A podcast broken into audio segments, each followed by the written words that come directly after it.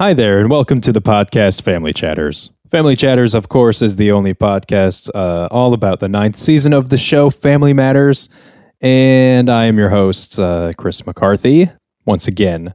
Today, we have a very special episode. It is not going to focus on a specific uh, episode of Family Matters Season 9. Instead, we're going to be speaking with a very special guest who has created a one man show, which is a musical all about family matters. So, we're going to talk to him and hear a performance of that show. So, why waste another second of our lives not hearing that? Here it is right now. Okay, so I am here with Mr. Leonard Skidmore, who is doing a one man show. Uh, I don't know where he's doing it. I think Broadway, possibly, but we'll find out.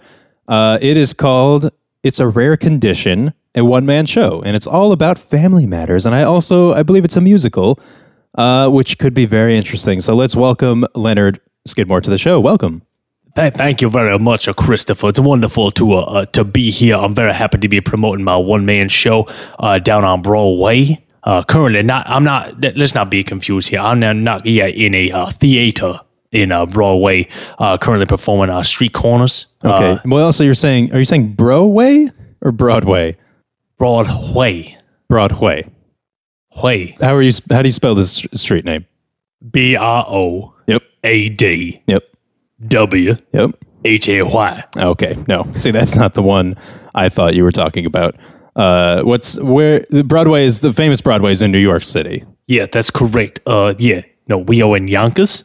We have not yet afforded a, uh, a train ticket, and by we, I mean me, myself, and I have not afforded a train ticket down into the big city.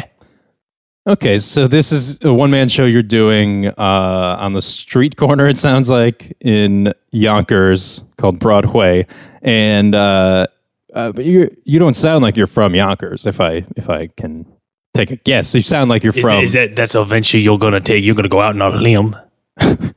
that's correct, Christopher. Yeah, I am not. Uh, I'm not from this uh, part of the uh, neck of the woods, as I think you say up here in. Uh, yes, we say you're not part of this neck of the woods.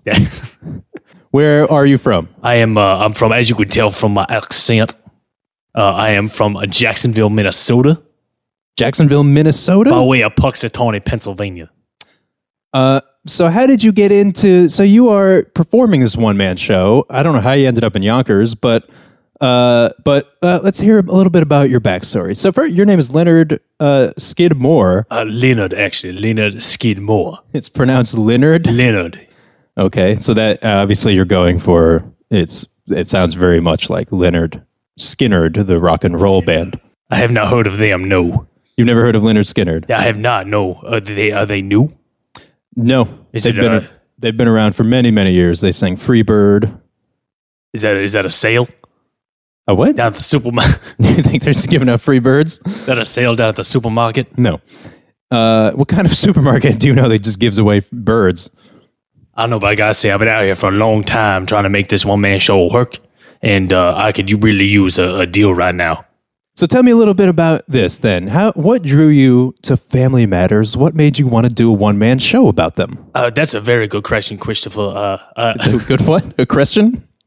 it's a good question, Christopher. Oh, okay. All right. Uh, my accent's a little thick. I don't understand. You can't always understand what I'm saying, so I'll slow it down a bit for you. Yeah, that Minnesota accent is very off putting, but c- please continue.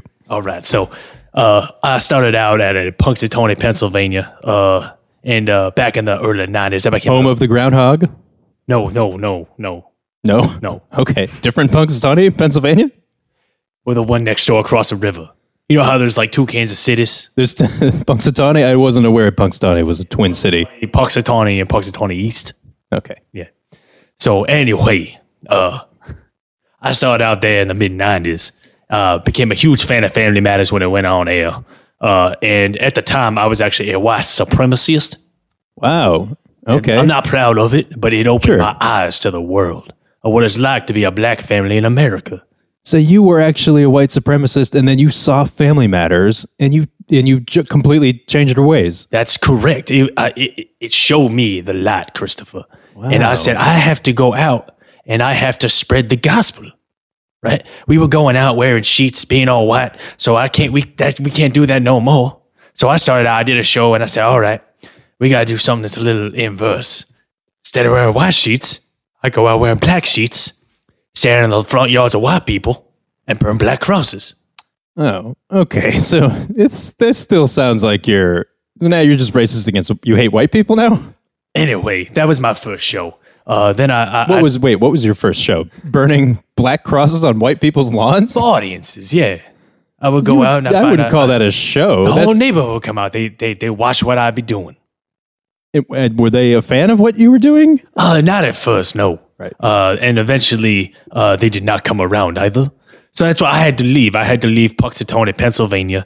I had to leave that life behind. Uh, I had to leave my wife there, my children. Wow, Yeah. Uh, they, you had to leave your wife and children. I had to. Uh, they also did not appreciate my show. Okay, So uh, I took off for Jacksonville, Minnesota, Okay. a place I thought would be much more liberal. I got out there sadly mistaken, so I realized I have to reinvent myself. I had to come out with a new show. Uh, so I've been working on this one man show. I started it there, uh, got a pretty good following, uh, and I decided I'm going to take that on out to the big city under the bright lights of Broadway. wow. And and and so your show is all about family matters, and it is a musical. Am I correct? It is correct. It is correct. The problem though with the name of the show, and uh, I've been thinking about changing it, but it did get a pretty good following in Minnesota. But The name is it's a rare condition. people would think they'd be coming out. They didn't know they'd be coming out seeing me doing uh, a show about family matters, right? They not everyone knows the theme song by heart like I do, Right. right? They'd be coming out thinking it's a one man show about uh, someone who has a rare condition. They'd be Oh, like a thinking, medical condition. right, right, someone under you know the, they're about to take their last breath, maybe see a death on stage. People are very disappointed when they show up. People went to your show expecting to watch a man die on stage. A few people said they wished I had just croaked on stage. Oh, okay. I don't know if that was related to the name or due That's- to my performance. I don't know. Either way, not a good review. no. All right. So I, I believe at some point we're going to hear you're going to do a little uh, performance, right? And you you sent me some of the music that you've been working on. We're gonna we're gonna throw it in there. Yeah, I th- there's some wonderful musical numbers in this. I think you're re- gonna really enjoy them. Uh, So what's going on with your with your wife and kids at home? Are they, they're still in Pennsylvania, I assume? And ha- do you still talk to them? uh, I keep in touch with my son, Okay. uh, and I've been in touch. What is his name? my son? Yeah. Tell me everything about him. My son's name is uh, Ashley Madison Skidmore. What? Ashley Madison is Madison his middle name? No, his first name is Ashley Dash Madison. Okay. Last name Skidmore, no middle name. All- Uh, so okay. How old's he? At this point in his life, I say he'd be about uh, 27. 27. So, hi- and his name is very close to the cheating website, the famous one. Yeah, I actually, uh, my wife named him, and uh, I think that's where he done come from. I don't think he mine. 20, I got to tell you, 27 years ago, that website did No, not exist. 27 months. This, b- this is a baby we're talking about? This is a baby, yeah. Wait, okay. Normally, when people say, when someone asks how old someone is, and then you say 27 eh, or any number really without a follow up, they're referring to years, not months. It's a two year old, essentially, right? He's a toddler, yeah. yes. Okay. Yeah, yeah. And uh, my wife, uh, Marsha Skinner, uh, Nay Tucker. I'm sorry. Mar- Marsha Skinnerd?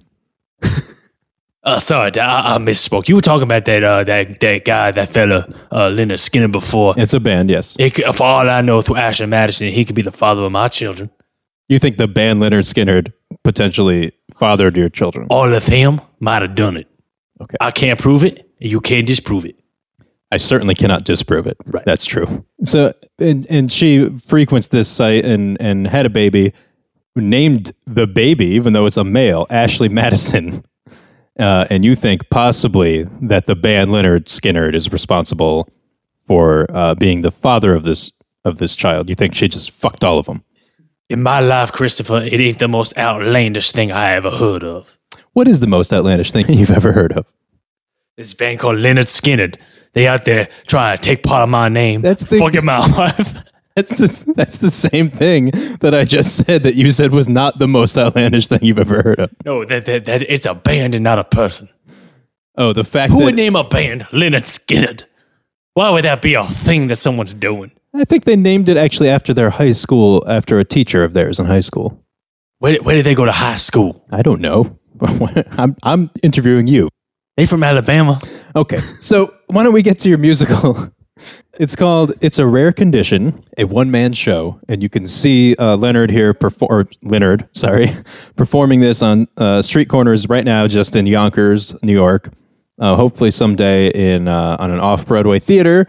And uh, and I understand you want to perform uh, a little bit of this, and we'll do that. I'll help you out. I'll actually read uh, stage direction for you. That'd be wonderful. Thank you, Okay, Chris. and then you you do your one man show thing, and then you sent me a couple of clips uh, to to throw in here for the music, and I, I assume this is all music that you wrote and, and are performing, and we'll hear that. So uh, so here we go. This is it's a rare condition, a one man show. So scene one, spotlight on Carl Winslow, and you play. Okay, so you're playing different characters, I assume maybe in this. It's a one man show, but I play every character on the show. Great. Spotlight on Carl Winslow. He walks alone to the front of the stage, dressed like a cop. Okay. He twirls his bullet shooty thing around his finger. That um, sounds like you're describing a gun. Oh, that's what they call them. All right. Okay. I really should have this proofread. that you th- you you the first thing you thought of when thinking of a gun was bullet shooty thing. Listen, I, I don't have past a seventh grade education. I And Not uh, surprised. You're honestly lucky uh, that I spelled shooty rat. okay. Uh, he waits for criminals to show up. Boy, it sure is tough out here in the mean streets of Chicago. Back when I was a kid, there was no crime. Everyone just played by the rules and was polite to one another. Those were the days. Gasoline didn't cost nothing more than a halfpenny. You could trust your neighbors, you could trust strangers. Heck, you could even trust your mortal enemies.